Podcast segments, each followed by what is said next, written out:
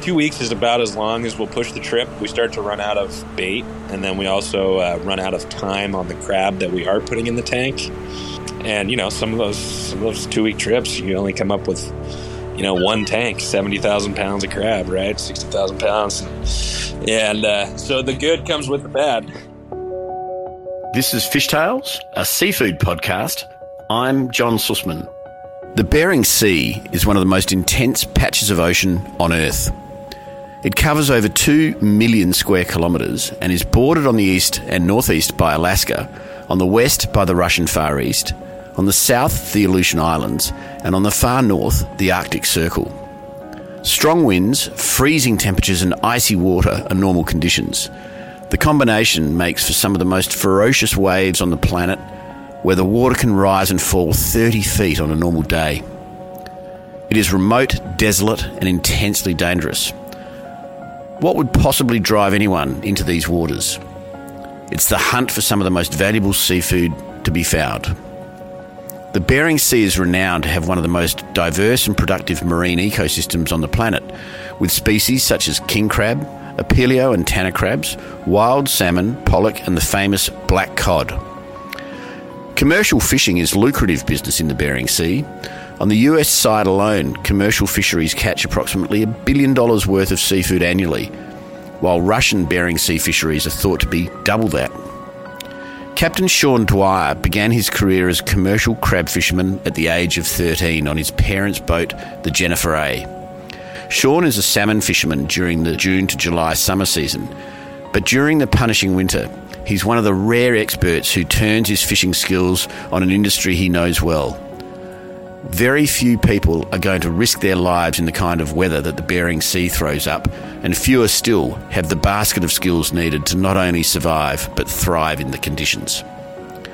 Fishing in the Bering Sea requires a dedication and mindful attitude that few other industries demand. Sean Dwyer is both dedicated and mindful. Yeah, my name is Sean Dwyer, and uh, I'm from Seattle, Washington. Bree and I live just north of Seattle in a town called Edmonds, and I fish crab in the Bering Sea. Commercial fishing is uh, is our family business. Um, my uh, my mom is actually uh, from Alaska, and on her side of the family, I'm a fifth generation Alaska fisherman. So it's in the blood for sure. Um, my parents met on a boat in Alaska and then started their uh, started their commercial fishing business, which I am now uh, a co-owner and uh, an operator of. Right, and we manage the business and and uh, yeah. So my parents bought a boat in the in the eighties, and uh, my sister, who's older than me, she. Um, her name's Brenna, Brenna A. Right. Um, she uh, she was on the boat when she was, you know, six months old, and uh, and then that boat would work in the summertime. My mom and sister would go up and hang out with my dad in the summertime, and then in the wintertime it would catch crab. And um, so that was before my time around. But that boat actually um, it sank the year that I was born in uh, 1992, and it sank in January. I was born in March, so I was born into our family's commercial fishing business that uh, had just been devastated by by the, this boat sinking, the St. George. And um, so when I was really little, my dad was. Um, he was diversified in the industry. He was kind of working for different shipyards, hydraulics companies, uh, fishing operations, and and then uh, a couple years down the line, my parents bought another boat, the Jennifer A, which is named after my mom, and that's the boat that is uh, has my earliest memories. We would we would go up in the summertime, and my dad would relieve the uh, the skipper that he had running the boat year round, and we'd come on with the whole family. And I can remember, uh, you know, sitting on the sitting on the bow, kind of hanging out playing with my little matchbox cars you know and and i can remember one of them rolling out the scupper and, and falling overboard and thinking I'm never going to get that back. like that's gone forever. Bought that boat in 90, uh, 96. I was four years old. And, and uh, yeah, there's photos from that first year where four and five years old, my sister at uh, six and seven years old, we were on the boat together with my parents. And, and then, uh, yeah, I mean, we grew up we grew up with a little bit of um, you know with with family medical issues. My mom is a cancer survivor. My dad had ALS, Lou Gehrig's disease, and um, so those early years on the boat, everything was really good. And then my mom was diagnosed with cancer, and and uh, you know obviously. Um, treatment and time at home kind of uh, uh, um, changed some things for my parents. And then shortly after that, uh, my dad was diagnosed with ALS, and so that was when I was uh, I was 13 when he was diagnosed, and I was at a, a, young age where I was pretty impressionable and made a kind of made a conscious decision that you know okay this is this is what I want to do. I want to be a commercial fisherman like my dad was, and I want to learn as much as I can from him while I can, and uh, and yeah, so that kind of really is when I I I kind of flipped the switch from like you know hey it's not just fam, you know, fun family stuff that we do, you know, and it's different because nobody else's parents are doing this with them. It's just, uh, you know, it's, it, it can be a career. And if I, uh, if I want to do it, I have an opportunity. So I started kind of working, working on the boat at a young age and spending my summers in Alaska working on the boat for different captains that we had hired and, and whatnot. And so, yeah, it was, uh, it was a diverse upbringing for sure. Sean's passion for the ocean and love of boats was nurtured from an early age, but it was the vision and drive of his ailing father that helped him go from enthusiastic amateur to the youngest captain to ever command a commercial fishing boat in the Bering Sea. So I would uh, I'd go to school, you know, throughout the year, and then I'd you know I'd, I'd miss the last couple of days of school to hop on the boat, and I'd be in Alaska on a, on a boat from you know beginning of June to the end of August, beginning of September, and then hop right back into school. And I would work in the shipyard. Um, you know, as, soon as I was able to drive, I would drive my dad down to the you know the shipyard, and uh, when he could get around, you know, he, he we would he'd put me to work basically, you know, chipping paint and and, uh, and painting and organizing things, and, and then uh, you know I'd I'd work in the shipyard on the weekends or you know after school and and then when I, I graduated high school, I uh, I went to technical college um, and and focused on diesel engines and heavy equipment. And uh, so you know, tech school was set up to where I had class early in the morning and then all my my midday and afternoons were free. So you know that was the same thing. I'd I'd work all summer on the boats and then I'd go to my technical college in the morning and then work in the shipyard all day and afternoon. So but that was really a good time for me because I, I spent a lot of time with my dad who at that point his ALS, Lou Gehrig's disease, was was you know was hitting him pretty hard. He was in a wheelchair. Um, he had issues breathing. Uh, so you know, I was kind of his uh, his his eyes and, and hands down on the boat, and you know, I'd send him photos while I was down there working on things, and you know, he'd, he'd tell me what to do. Basically, just okay, you're going to want to loosen this bolt, and then reach behind. There'll be another bolt back there, and you know, it was it was it was funny. You know, it was a, it was a cool cool way to learn kind of all the knowledge that he had stored up over the years. And and for me it gave me a, a, a, real advantage moving forward because i had that time with him and he was uh, he was just a really knowledgeable guy. Like i said i started working on the summer times when i was about 13 years old. And then um, um, as soon as i was done with uh, tech school at uh, 20 years old i started going and uh, i've you know my first year i think i worked 10 months out of the year on the boat as a deckhand and then engineer in the summertime, and then um, did that for a couple three years, I guess. You know those real long seasons, and and uh, and then in 2015, or excuse me, I guess in 20. Uh, 2014, I uh, I started running the the Brenna A in the summertime, and then uh, so I ran the boat. 2014 summertime, I fished 2014 winter, and then 2015 summertime, I ran the boat, and then um, I had an opportunity to um, get some more fishing rights so that we could run both boats in the wintertime instead of just one boat.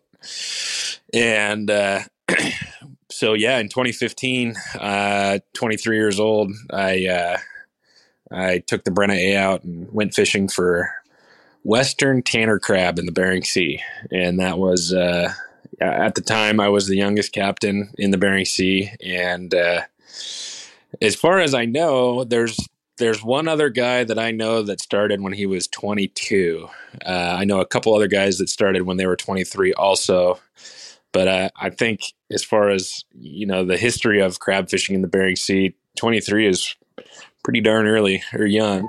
An experienced and well trained captain is uniquely qualified to maintain the big picture view of competing priorities such as weather, conditions, time, vessel fitness and suitability, crew ability, and in the case of a skipper on a commercial fishing vessel in the Bering Sea, a sixth sense on where and when crabs are to be found. Being a good captain goes well beyond boat handling and fishing abilities, though, and can be a challenge for a mature, seasoned leader Taking on such a role at 23 is a demand few young men face in their careers.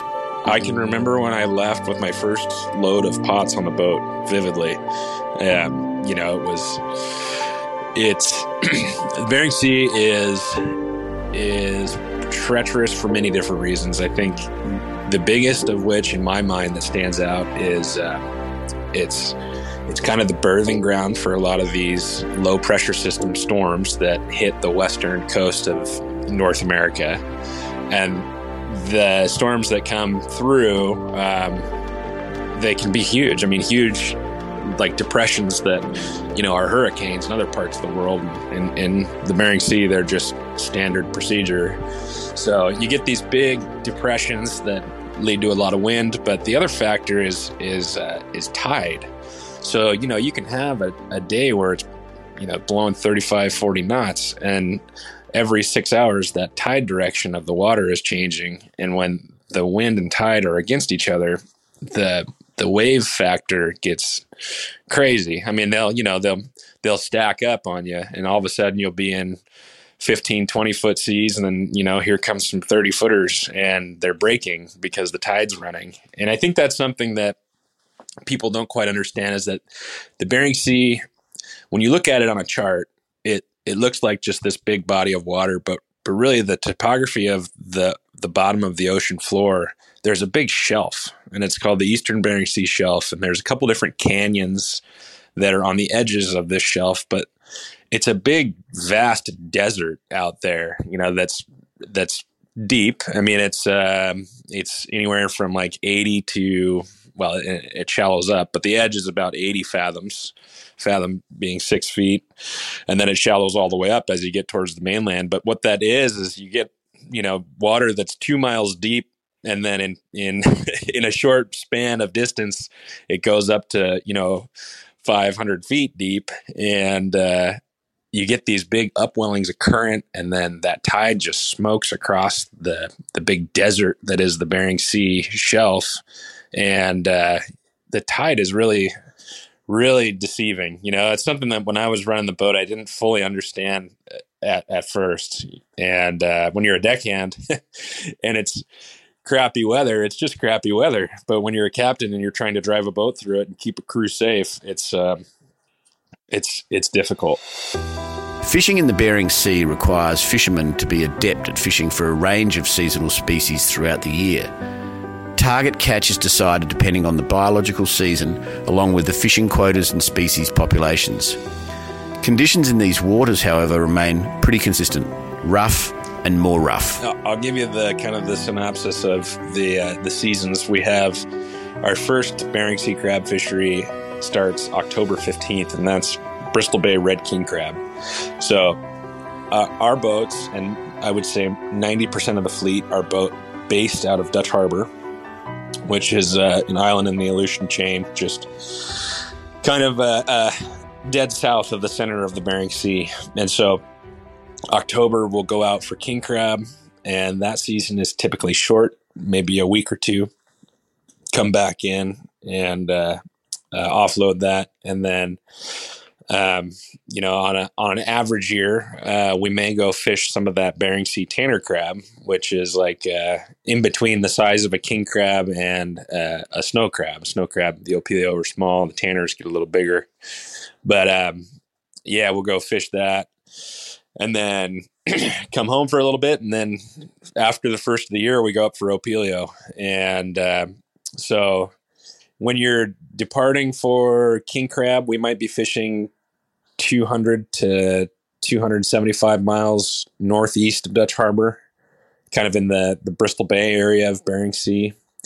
And then uh, when we fish for tanners and opies, we fish more up uh, in the middle or the west or even the way northwest of the Bering Sea. And so, for example, when you depart out on an Opilio trip, these last couple years, we've been fishing almost all the way up near the Russian border. And um, two years ago, I was fishing literally on the border within a quarter mile.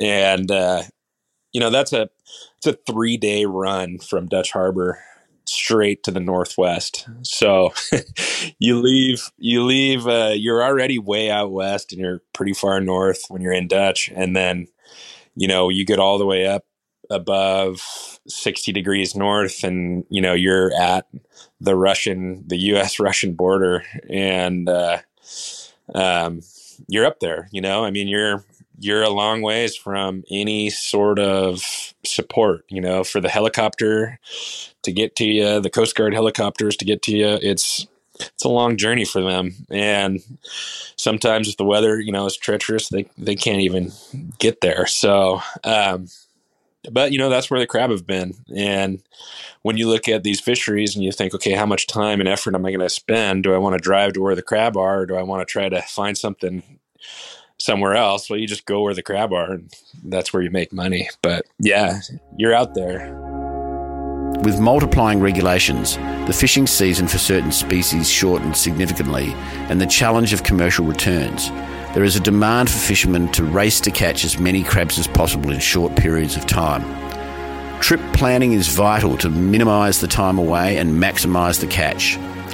Moving the half ton steel pots around the deck and around the sea floor requires both plenty of muscle and plenty of brains. Three day trip to the north, you get up there, you're gonna get there, and you're you know you set your gear off. So you know we we kind of work around the clock. You know the the schedule is set by the fishing, not necessarily what we as fishermen want to do. Uh, so you get there, no matter what time of day or night, you set all your gear out. And what I like to do when I first start if I have no information, is I'll spread out pretty wide. I might cover like let's say uh, if I have 120 pods to work with, or you know 200 pods to work with, I'll uh, I'll spread out to where I'm covering maybe a 40 by 40 mile box or maybe a 20 by 40 mile box. And what I try to do is I try to stretch my gear out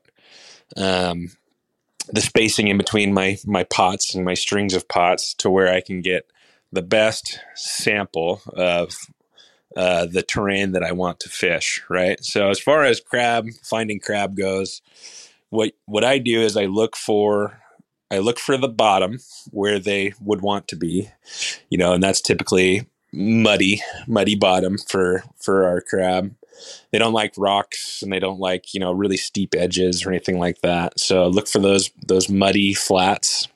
And then I look at the tide and I think about what the current is doing on the bottom and how that might affect those areas. And then I uh, I start to spread some gear out because I don't know where the crab are hiding, but I do know where they like to hang out as far as the you know the terrain or or the bottom structure, and uh, and then you kind of just start taking samples, you know, so you spread everything out. You might let them soak on that first, uh, that first set for, for 12, 18, 24 hours and then start checking.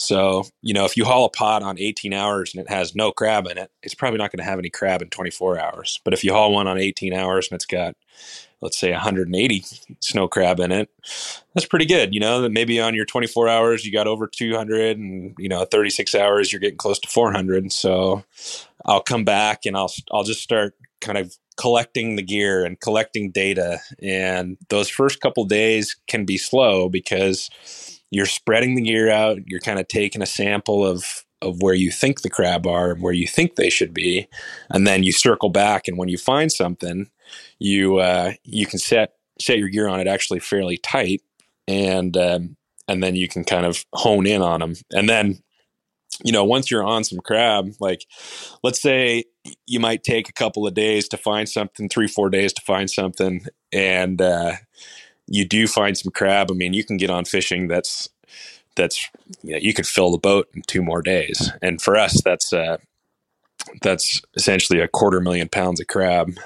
So um, goes fast. So we fish uh, um, seven by seven foot by uh, 34 inch tall. So if you, you know, they're seven by seven footprint and then they're 34 inch tall when they're sitting on the seafloor. So they weigh about, uh, about 800 pounds. Um, when you're, you know, if you're having to fish out deeper, you're adding more line to them. And then, um, you know, that line, there's some more weight there. But, um, but yeah, they're seven by seven by 34 inch steel boxes, basically, with uh, with web strung in them, and then uh, you know obviously we bait them up and launch them over the side and come back and pick them up later.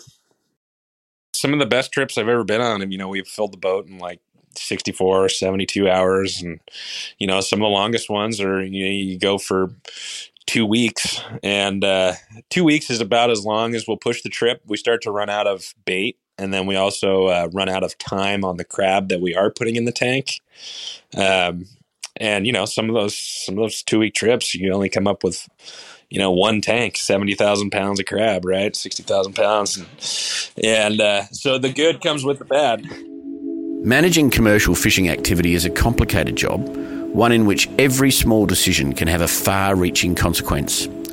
Whether to regulate fishing based on season, area, or gear type, and whether to allot quotas for fishing activity, and if so, how many and to whom.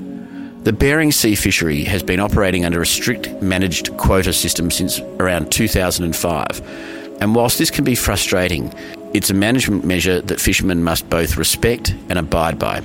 It all depends on what our total allowable catch for the fleet is. So, the way that our fishery works is we're on a quota system. Uh, there's IFQs that are allocated to to individuals, and uh, so we have uh, kind of a collection of different boats and different people's quota that we're going out to harvest. And essentially, we own we we have the right to harvest a piece of the pie, right?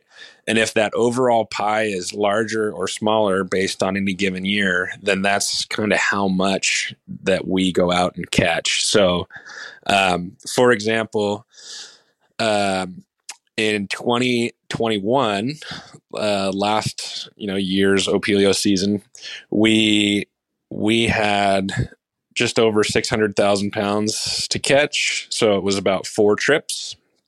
And then um, this year we had a 90% reduction in our total allowable catch which made our piece of the pie at about you know 59000 pounds. So we went from having you know like multiple full boatloads of crab to one tank of crab to catch in in just one year's time. That's how how big of a, a shift our stock has uh, experienced recently. Sean Dwyer's incredible story is too good for us to cut short. In a Fishtails Seafood podcast first, we'll be continuing his story in part two where we will hear about life on board a vessel fishing in the Bering Sea and becoming part of the incredible TV series Deadliest Catch. Tragedy in our fishery is is kind of you know what spawns some of the uh, allure to people. It's also like why we have the program called Deadliest Catch is because it it was the deadliest fishing job you could do, one of the deadliest jobs in the world. Tune in next week to hear more of Sean's story.